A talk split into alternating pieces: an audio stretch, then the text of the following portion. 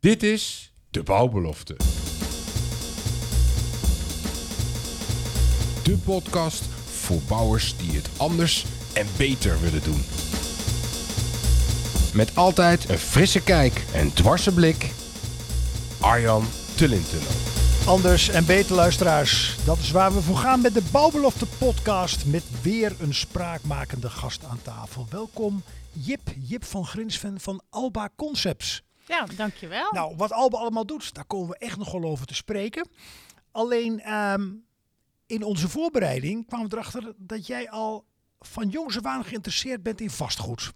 ja, klopt. Ja. Nou, ik wilde graag brandweerman worden toen ik klein was. En jij wilde dus het vastgoed in. Dat, dat vind ik intrigerend. Eh van waar van jongs af aan al die interesse in vastgoed?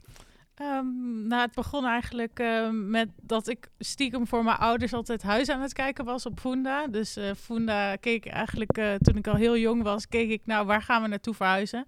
Niet dat mijn ouders wilden verhuizen, maar het was meer gewoon, eh, ik vond het zo leuk. En dan kwam ik de hele tijd met huizen naar ze toe. Dit is leuk, zullen we hierheen? Ehm, en toen merkte ik dat ik het gewoon wel heel interessant vind, vastgoed. En dat ik daar echt wel iets mee wil doen. Oké, en vandaar die studie Facility Management.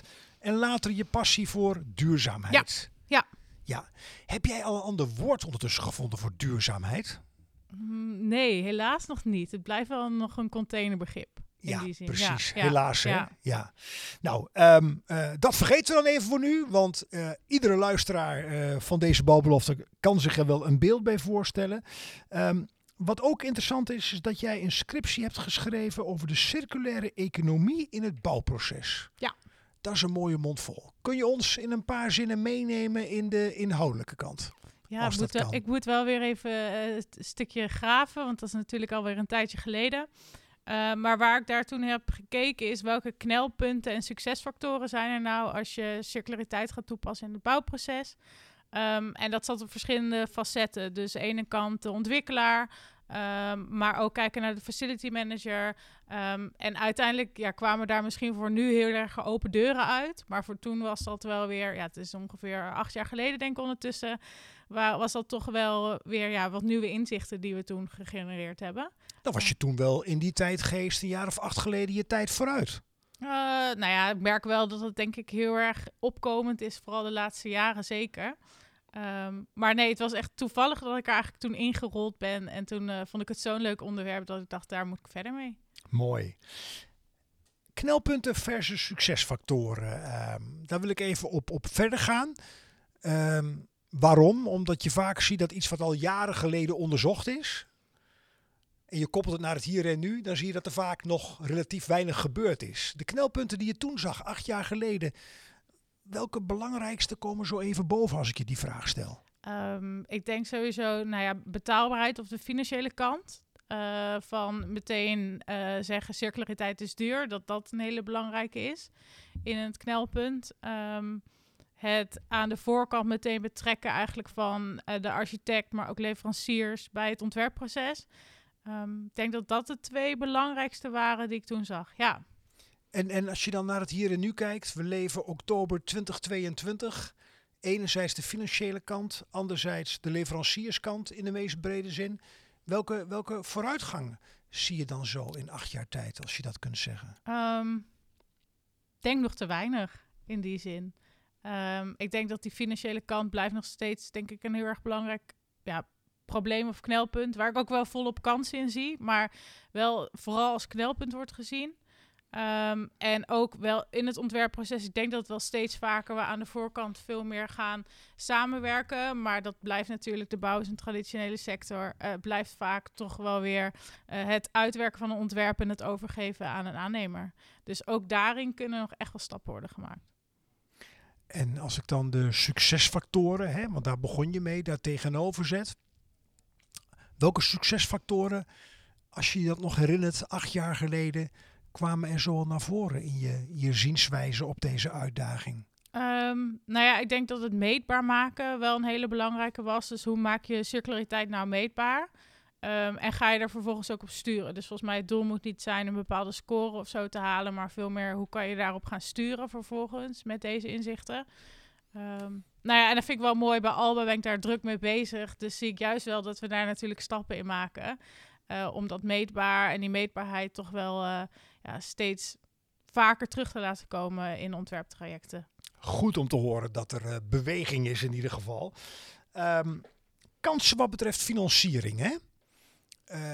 circulariteit, ehm, even zo de beleving die je wel om je heen hoort, hartstikke mooi. Maar dat is duur. Ik vergroot hem bewust wat uit.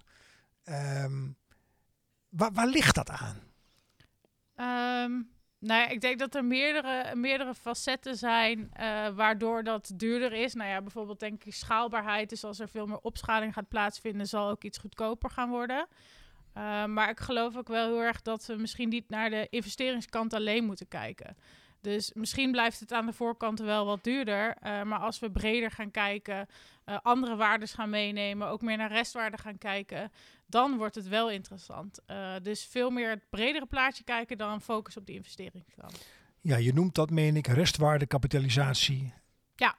Impact van de losmaakbaarheid op de exploitatie en nieuwe verdienmodellen. Ja.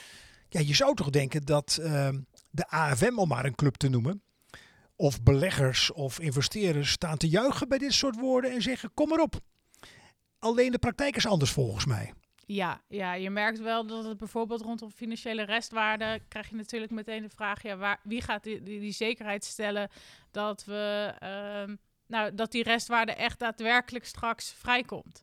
Over uh, bijvoorbeeld 40, 50, precies. 60, ja. 70 jaar. Ja, en daar zie je wel heel erg uh, dat iedereen naar elkaar wijst van die moet dat doen of die moet dat doen. En uiteindelijk gebeurt het niet. Um, dus daar zit denk ik wel een belangrijk punt. Als je dat eenmaal één keer denk ik goed in de praktijk kan brengen.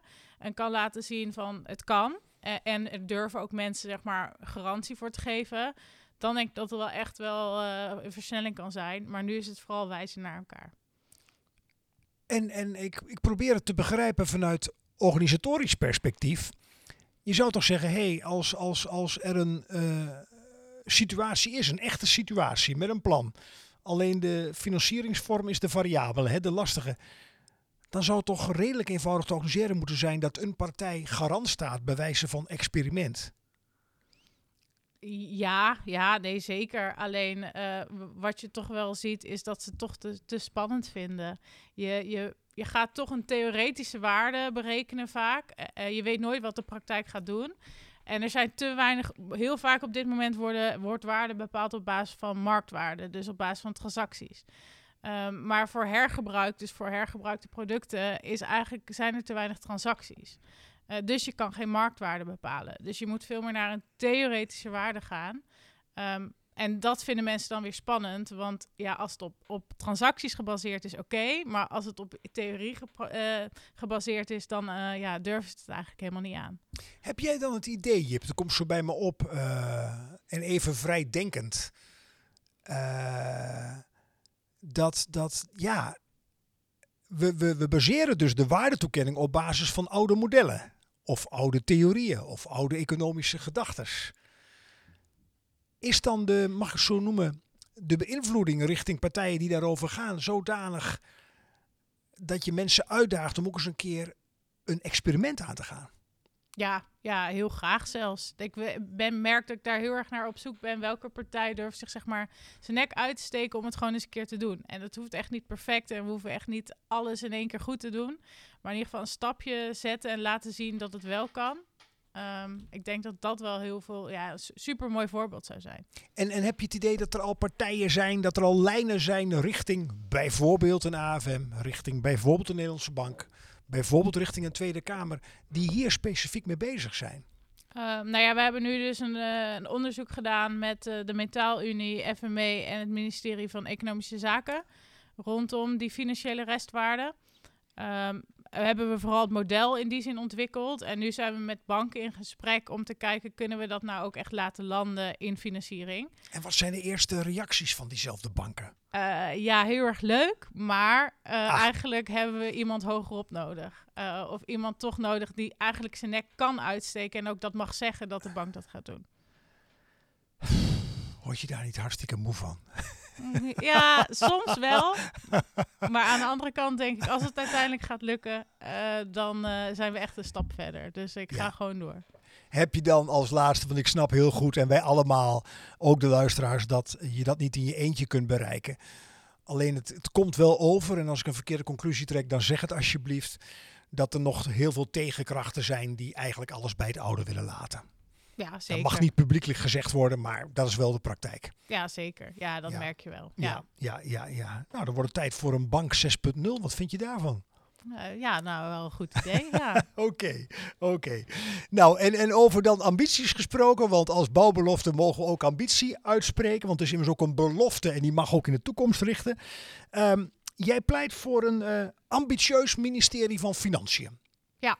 Nou, eh, stel ik ben eh, de assistent van onze huidige minister van Financiën, Sigrid Kaag. Eh, hoe zou je mij dan verleiden om het bij haar op de agenda te krijgen? Want ze vinden zichzelf waarschijnlijk al heel ambitieus.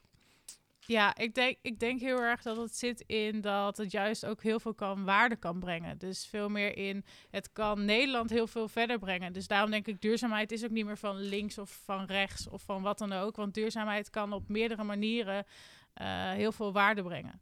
Eh, dus dat het heel erg zit in hoe kan je, eh, nou ja, eigenlijk meerwaarde gaan bieden aan circulariteit binnen het ministerie van Financiën. Zou je dan dat ministerie even als vergezicht hoor en reageren als ik een verkeerde kant op ga?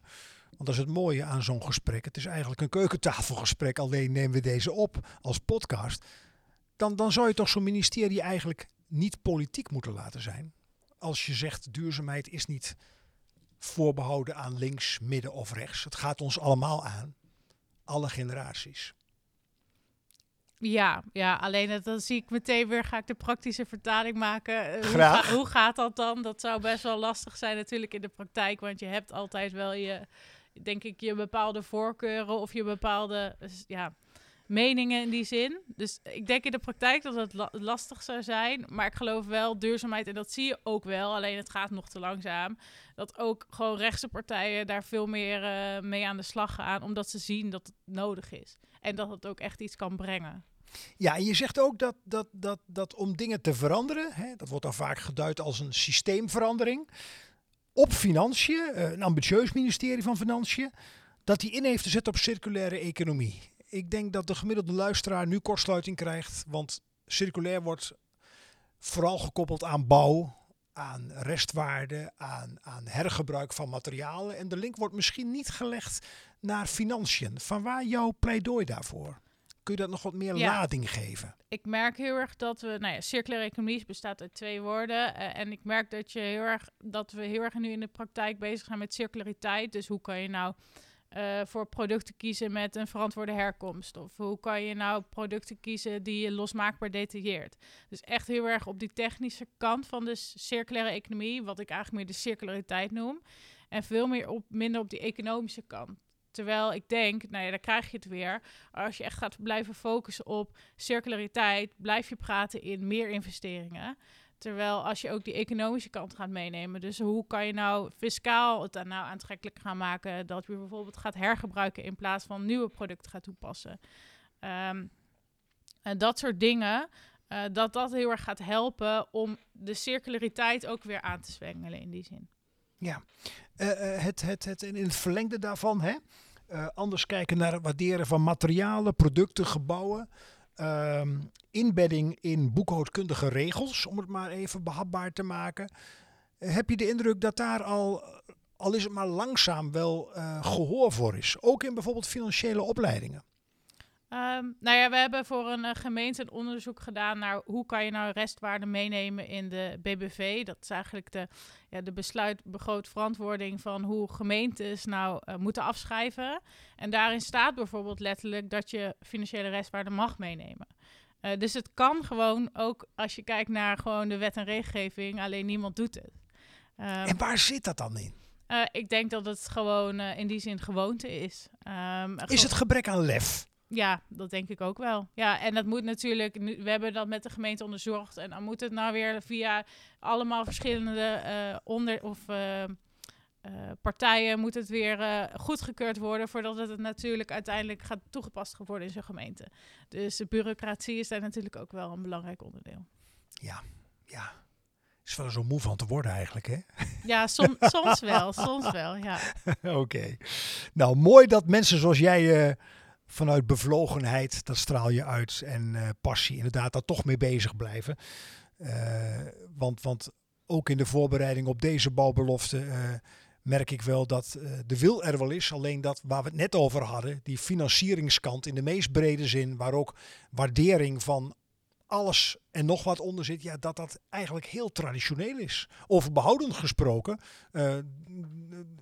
dat is al tientallen jaren hetzelfde. Ja, ja, ja, je ziet daar gewoon heel weinig verandering in. En ja, ja, ja. komt nog weinig echt van de grond. Ja.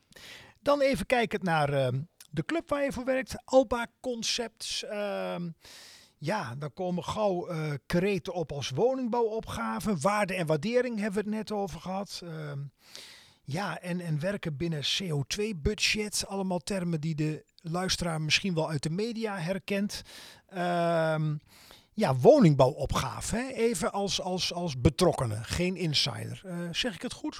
100.000 woningen per jaar dat wordt regelmatig vanuit Den Haag uh, tot ons gebracht.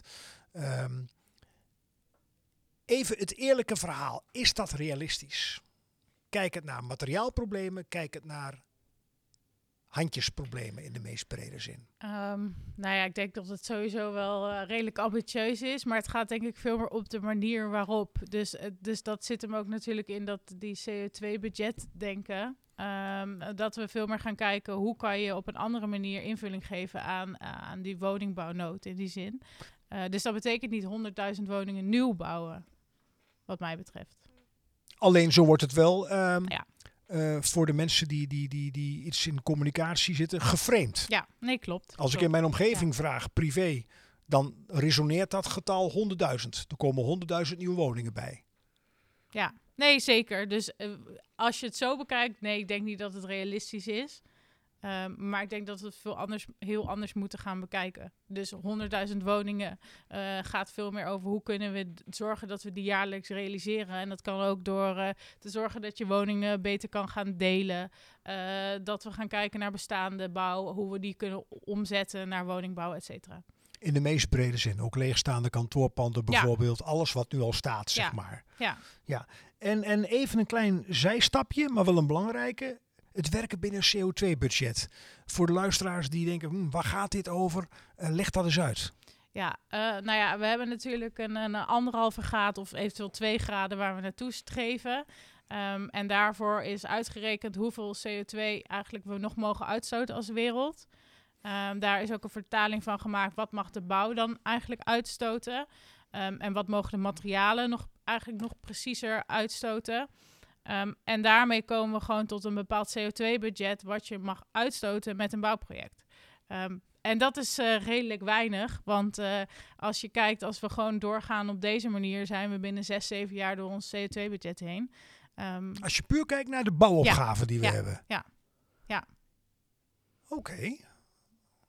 Ik denk dat dat wel wat wenkbrauwen doet, fronsen links en rechts. Ja, ja, het is in die zin, als we dus kijken hoe, hoe groot uh, de CO2-uitstoot is en hoe we nu bouwen en hoeveel CO2-uitstoot dat nu geeft, dan als je de simpele rekensom maakt, dus dat is zonder allemaal variabelen mee te nemen, um, kom je dan uit dat je over zes, zeven jaar dat het gewoon op is. En dat betekent dat de bouw dan los van terecht of niet terecht, of wat ik ervan vind als mens, als burger, als inwoner van ons land, dan zijn er gewoon bouwstops. Kan er niet meer gebouwd worden. Ja, dat zou best wel eens goed gaan kunnen, ja. ja. ja. En, en, en linkt dat ook aan um, jullie, als ik het zo mag zeggen, pleidooi... Als je kijkt naar een toekomstbestendige bouwsector... Uh, van denken in doelen naar werken binnen CO2-budget. Ja. Je zou toch zeggen, als ik jou wil zeggen zes, zeven jaar... Uh, dit is nieuw voor mij in ieder geval. Um, um, en ik denk voor velen, dan moeten we toch nu in actie komen. Ja, dan kunnen klopt. we toch geen twee jaar meer wachten. Nee, Nee, en dat is wel denk ik wat veel bedrijven, maar ook de overheid typeert. We stellen het een beetje uit in de hoop dat het beter wordt, maar we moeten echt nu aan de slag en het anders gaan doen. Waarom? Ik heb niet de pretentie dat ik alles lees wat er gepubliceerd wordt of zie. bij mijn weten, hou me te goede, heeft dit geen media-aandacht. Nee, in Misschien wel onder ja. insiders, Ja, in precies, vakbladen. Ja. Maar niet voor, als jij het zou vragen, onder familie, vrienden en bekenden. Of op een verjaardag, denk ik waarschijnlijk dat iedereen denkt, waar heb je het over? ja, klopt. Ja. Ja, dus is dat urgentiebesef, daar wil ik naartoe. Die indruk heb ik dat het gewoon nog in geen velden of wegen echt geland is. Nee, ik denk dat het wel een beetje is inderdaad de mensen die daar mee bezig zijn, die hebben duidelijk de urgentie. Eh, als ik mijn eh, vrienden, familie ga vragen, dan denk ik dat de meesten ook weer daar een paar aantal daar gelaten eh, wel gewoon ehm, ehm, ja, die urgentie nog missen. Ehm, en gewoon zien, ja, we weten dat we iets met duurzaamheid moeten doen. Ik denk dat dat wel de laatste jaren wel wat meer in opkomst is. Is het nou wel zo slim om te vliegen, ja of nee? Maar uiteindelijk doen we het toch. Dus wel meer iets over nadenken, nog wat minder naar handelen. Maar dat het echt zo urgent is, ik denk dat dat nog bij heel veel mensen niet is doorgedrongen. Mag ik zeggen bij 9 van de 10 mensen niet, zonder doemdenker te zijn. Verre van dat zelfs. Ja, dat kan je wel eens helemaal gelijk in hebben. Ja, ja. ja, en sluit er ook aan bij een gedachte in een paper wat we gezien hebben. Ik citeer even letterlijk. Het probleem is niet alleen dat we niet op koers liggen, we gebruiken ook nog eens het verkeerde kompas. Wat je nu zegt sluit daar voor mij wel een beetje op aan. We, we, we, de boodschap die we hebben te brengen, die sluit blijkbaar niet aan om voldoende urgentiebesef te creëren. Of maak ik daarmee een verkeerde koppeling misschien? Ehm, ja, ik denk dat dat wel een belangrijke is. En dat we ook, omdat de doelen eh, vanuit de overheid best wel ver weg zijn, eh, heb je ook geen besef wat het gaat betekenen of het voldoende is. Ehm, dus we moeten veel meer, denk ik, het maakt het behapbaarder als we zeggen we moeten nu op dit CO2-budget zitten, in plaats van dat te zeggen over zoveel jaar moeten we zoveel procent hebben gereduceerd. Dat maakt het zo vaag en onduidelijk, denk ik, voor mensen. als ik jou goed beluister, zeg je eigenlijk, hou je een pleidooi van jou, communiceer in het hier en nu. Ja. Met een scope van misschien een jaar max. Want we kunnen van alles vinden. eh, dat horen we wel willend aan, zeg ik met een knipoog. Alleen het komt niet echt binnen. Nee, nee het, het is dus nog te ver van je bed in die zin om er echt iets aan te gaan doen. Ja. Nou, een van de manieren om binnen CO2-budget te blijven, hè, daar hebben we het net uitgebreider over gehad, is, eh, als ik jullie goed beluister, ehm, borgen dat de nieuw in te brengen materialen biobased of zogeheten low-embodied carbon materialen zijn. Ja. Nou kan ik me voorstellen dat de gemiddelde luisteraar zegt, waar gaat dit in hemelsnaam over? Ja, en eh, vooral low-embodied carbon materialen.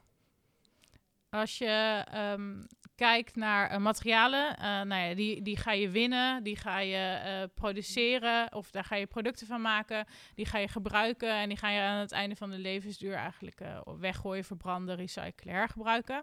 En alle materialen hebben nou, een bepaalde milieu-impact of een bepaalde CO2-impact tijdens die hele levensduur. Ehm, en je wil juist voor materialen kiezen die juist een lage milieu-impact of een lage CO2-impact hebben. Ehm, dus dat zit er maar in dat we niet meer naar de standaard producten gaan, ehm, maar dat we of bijvoorbeeld voor biobased producten kiezen. eh, of dat we bijvoorbeeld gaan voor. Je hebt ook innovatieve beton, eh, eh, beton recyclaat. Waar je dus ook een veel lagere CO2-uitstoot mee hebt dan als je bijvoorbeeld voor gewoon standaard beton, wat we overal nu toepassen, kiezen. Ah, oké. Nou, dat begint het voor mij en ik hoop ook voor de luisteraars alvast een beetje te dagen. Ehm, onderdeel van de bouwbelofte is ook, eh, Jip, dat we eh, een aantal vragen stellen waarvan ik ook niet eens weet welke vraag erop staat. Eh, hier voor mij tien kaarten. Je mag een cijfer kiezen en dan ga ik de kaart aan je voorlezen welke vraag erop staat. Doe maar de acht. De acht. Nou, dan zullen we eens even kijken. Ja, ehm, waar ben jij het meest trots op? Mag als mens zijn, mag ook in je werk zijn.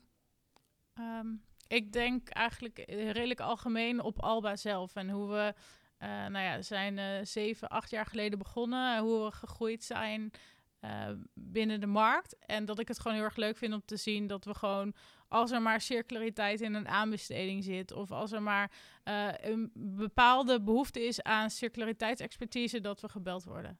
En dat vind ik wel echt heel erg eh, vet om te zien. Nou, dan doe je toch met z'n allen iets goeds Ja, blijkbaar. ja, En dat is eh, ja. een compliment waard. Je mag nog een getal kiezen. De zes. De zes. Moet ik even de goede pakken, sorry. Er zit geen notaris bij, maar ik ga er toch goed naar kijken. Ja, wat is jouw grootste kwaliteit? Word hier ondertussen uitgelachen. Ehm eh, Toegelachen, Jip. ja, toegelachen, toegelachen, toegelachen. ja. Wat is mijn grootste kwaliteit? Ja, dat is wel weer goed. Het lijkt net alsof ik op sollicitatie ben. Ehm, ik denk dat ik probeer alles wel heel erg concreet te vertalen. Dus het vooral praktisch te maken. Dus ik, ik vind het heel erg lastig om heel lang eh, vaag, onduidelijk te praten over iets. Maar gewoon concreet, dit is het doel, hier gaan we voor. Dus jij zou nooit de politiek ingaan? Nee, nee, nee, nee. Oké, dus hoe concreter, hoe liever. Ja, Ja. Ja. Nou, ik denk dat dat heel mooi aansluit bij eh, nou, de tijdgeest. Want wat ik zo beluister links en rechts, eh, ook op online eh, podia, ja, we hebben behoefte aan concreet zijn.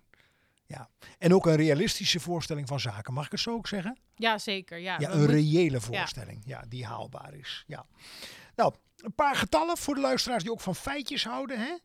We zouden tot het jaar 2100 meer dan 100 gigaton CO2-uitstoot kunnen voorkomen als we huizen van hout in plaats van staal en beton zouden bouwen. Even voor de grootheden, hè? Een gigaton. Wat, wat, wat, stel, ik ben helemaal leek. CO2 weten we ondertussen allemaal wel.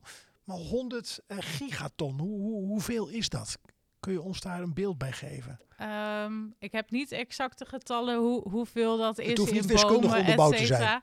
Maar we kunnen daar in ieder geval een hele grote, groot aandeel mee besparen.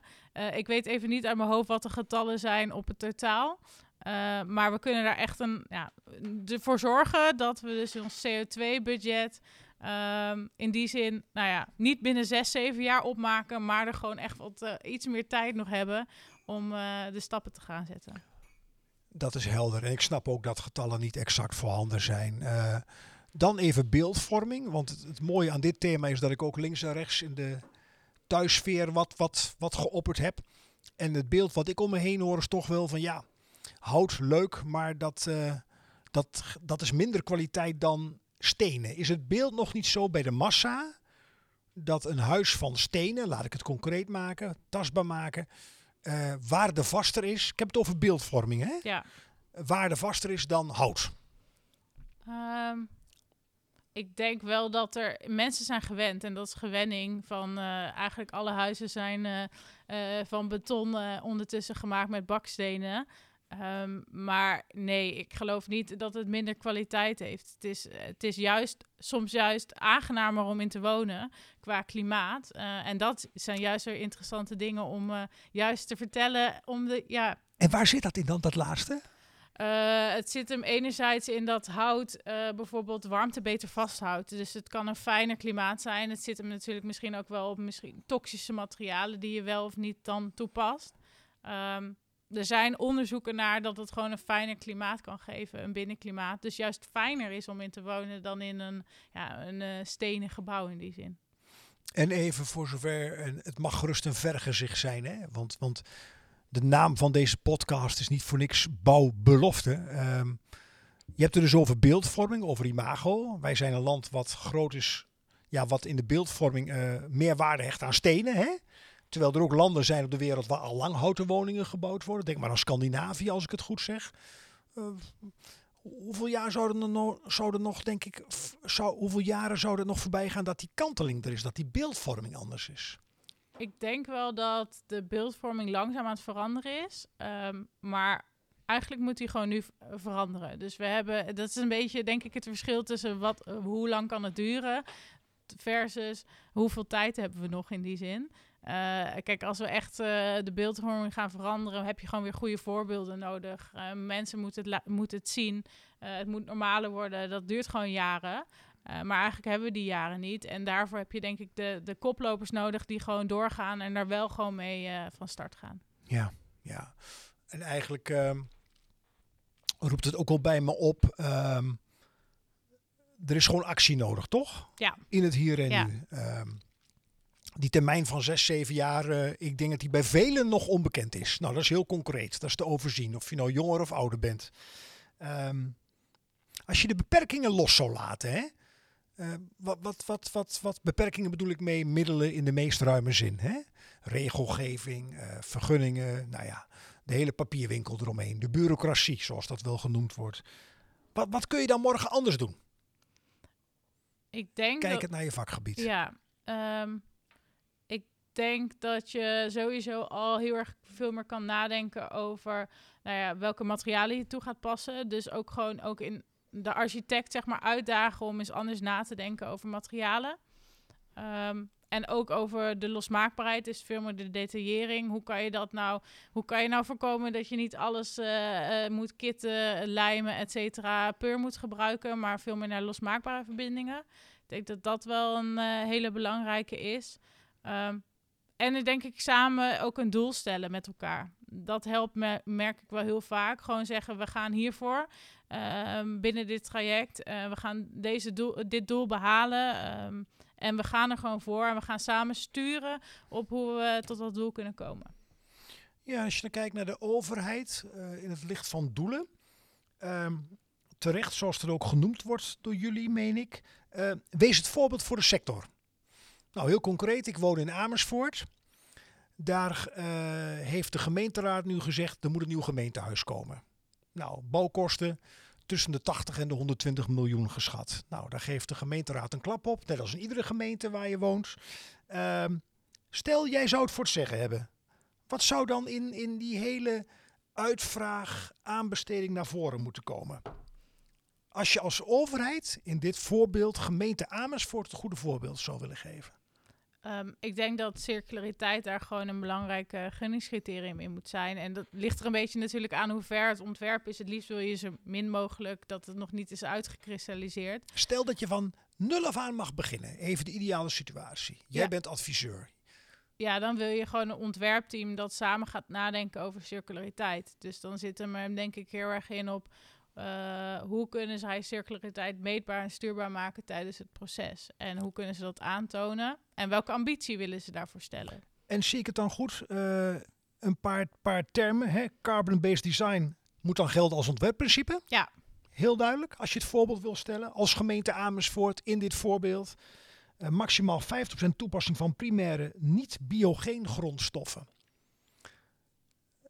voor de leek, biogeen grondstoffen, kun je daar iets bij zeggen?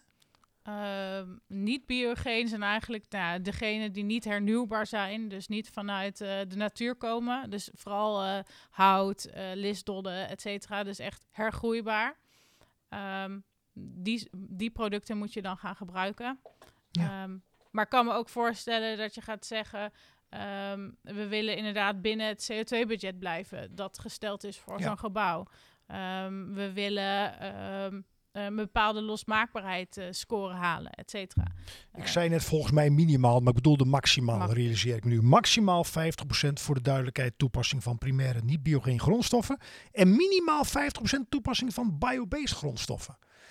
Je zou toch zeggen, dit zijn drie criteria, daar zou de overheid toch gewoon mee moeten beginnen. Ja, ja. En ik merk ook wel dat dat langzaam gebeurt hoor. Alleen het verschilt gewoon heel erg ook per uitvraag weer. Of daar daadwerkelijk uh, echt uh, circulariteit in zit, ja of nee. Ja, ja. Kun je ook iets zeggen, uh, Jip? want opnieuw realiseer ik me dat de tijd vliegt in een podcast als deze. Als je kijkt naar overheid en gemeente. En langzaam maar zeker lees je daar meer over. Het delen van huishonden. Het delen van huishoudens zonder verlies van uitkering moet weer aantrekkelijk gemaakt worden. Want nu bouwen we heel veel in de grote aantallen voor eenpersoonshuishoudens. Ja. Ja, we hebben in uh, Nederland best wel ja, veel vierkante meters per persoon in die zin. Um, en het wordt zelfs soms heel erg lastig gemaakt om juist een woning te splitsen. Uh, uh, en dat maakt het zonde, want ik denk dat daar ook nog best wel wat potentie in zit voor mensen die prima hun huis willen delen of een huis willen splitsen. Um, maar dat uh, ja, problemen oplevert of geld moet betalen, is vaak ook een probleem om te zorgen dat die splitsing plaatsvindt. Ja, ja, ja, ja. En ken jij mogelijk al voorbeelden van gemeenten waar men daar um, uh, oor voor heeft om, om, om meer die kant op te gaan? Um, volgens mij zijn er meerdere gemeentes, ik durf het niet zozeer te zeggen. Ik weet dat er een gemeente is die um, nou ja, zegt we betalen, jullie hoeven niks te betalen als je gaat splitsen. Dus die zijn er wel. Ehm, en er zijn volgens mij wel meerdere gemeentes naar aan het kijken, maar echt storm loopt het nog niet. Dus daar is ook uh, urgentiebesef mag nog wel uh, een flinke uh, boost hebben, denk ik. Ja, dat denk ik zo ook. Ja, zeker. Ja, ja, ja. ja. Nog even twee vragen tussendoor. Voor de mens achter Jip, ben je een ochtend- of een avondmens? Ja, eigenlijk allebei niet, kwam ik achter. Oh jee. Ja. En uh, je werkt wel. Ja, ik werk wel. maar dat mensen vragen het wel vaker. En dan denk ik, ja, eigenlijk ben ik... Ochtends heb ik het zwaar en s'avonds heb ik het ook... Nou, zwaar klinkt ook weer overdreven. Maar... Ja, en in de middag ben je dan zo'n beetje op je best. Ja, precies. Oké, okay, oké. Okay. Ontbijt of lunch? Um, ik denk dan ontbijt, ja. Nou, ik heb me verteld dat het belangrijkste eetmoment uh, van de dag is voor de mens. Maar goed, ik heb het me laten vertellen waarbij ik niet heb onderzocht of het waar of niet waar is. Um, kijkend naar de toekomst, toekomst Jip, hè, ook naar een afronding van deze uh, bouwbelofte. Um, je bent dus van jongs af aan al uh, begeisterd geraakt door het begrip duurzaamheid, hè?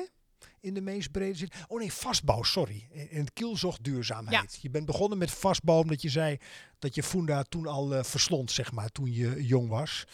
Um, waar zie je jezelf werken over een jaar of vijf? Mm, ik denk niet dat zozeer uh, het bedrijf in die zin nou, niet me uitmaakt, maar dat dat niet mijn doel per se is om in een bepaald bedrijf te werken, maar dat het me gaat uh, om meer uh, nog steeds met de meest innovatieve nieuwe vraagstukken rondom circulariteit bezig te zijn. Um, wel in het vastgoed, dus dat is wel een belangrijke, wel in het vastgoed. Um, en dat ik daar gewoon steeds meer mee bezig ga zijn. Dus dat zit hem echt op die financiering, de waarderingskant. Uh, hoe kan je het nou in de boeken krijgen, uh, bijvoorbeeld restwaarde, et cetera. En daar steeds mee aan het ontdekken hoe we daar een stap verder mee kunnen zetten. Merk jij, voor zover je dat weet hoor, jouw reactie roept deze vraag bij me op, dat in financiële opleidingen, hè, los van het niveau, dat er al een beetje aandacht is? Of is het nog vrij klassiek? Je leert wat over solvabiliteit, rentabiliteit, een balans. Ja, ik denk dat het vooral heel klassiek nog is. Ja. ja. En ligt er dan ook geen kans om het onderwijs uh, mee te nemen? Heel concreet financieel onderwijs in de meest brede zin. Om de nieuwe generatie mensen die op financiële posities komen al daar vast een beetje in mee te nemen. Ja, nee, zeker. Ik denk dat dat wel ook een belangrijke stap is. Onderwijs, ik denk in alle opzichten rondom uh, aspecten rondom duurzaamheid kunnen ze echt nog wel stappen maken. Zijn jullie als Alba daar ook een beetje mee bezig ja, om zeker. onderwijs te ja. beïnvloeden? Ja, ja, nee, dus dat zijn we zeker eigenlijk bij verschillende opleidingen geven of lezingen, waar we dus rondom die financiële restwaarde bijvoorbeeld uh, een toelichting geven of breder CO2-budgetten. Um, maar we zijn ook bij nu een hogeschool aan het meedenken, hoe kunnen we nou die opleiding, uh, nou ja, duurzaamheid daar een betere plek in geven. Mooi, nou, dat klinkt als een, een waardige afsluiting van deze bouwbelofte, Jip. is er nog een laatste boodschap die de luisteraar mee zou willen geven? Nee, en zo ja, welke? Nou, ik denk met name gewoon aan de, aan de slag gaan en maak goede voorbeelden. Um, zowel op circulariteit als op de economische kant. Laten we daar gewoon mee aan de slag gaan en we, we kunnen niet wachten. En volgens mij kan er al genoeg. Dus minder denken en vooral doen. Ja. Doen denken. Ja, zeker. als variant op doen denken. Um, Jip, dank je wel uh, dat je hier te gast wilde zijn uh, namens uh, Alba Concepts. ja, we hebben even een kijkje in de keuken gekregen hoe zij en ook je bedrijf, maar ook allerlei andere ontwikkelingen bijdragen aan versnelling hè, om die duurzaamheid toch ja, niet alleen bij ons als inwoners van Slot, maar ook bij bedrijven en opdrachtgevers beter op de agenda te krijgen. Zeg ik hem zo goed? Ja, zeg je helemaal goed. Nou, dankjewel dan, luisteraars. Dan sluiten we ook deze bouwbelofte af met de gevleugelde woorden tot de volgende bouwbelofte.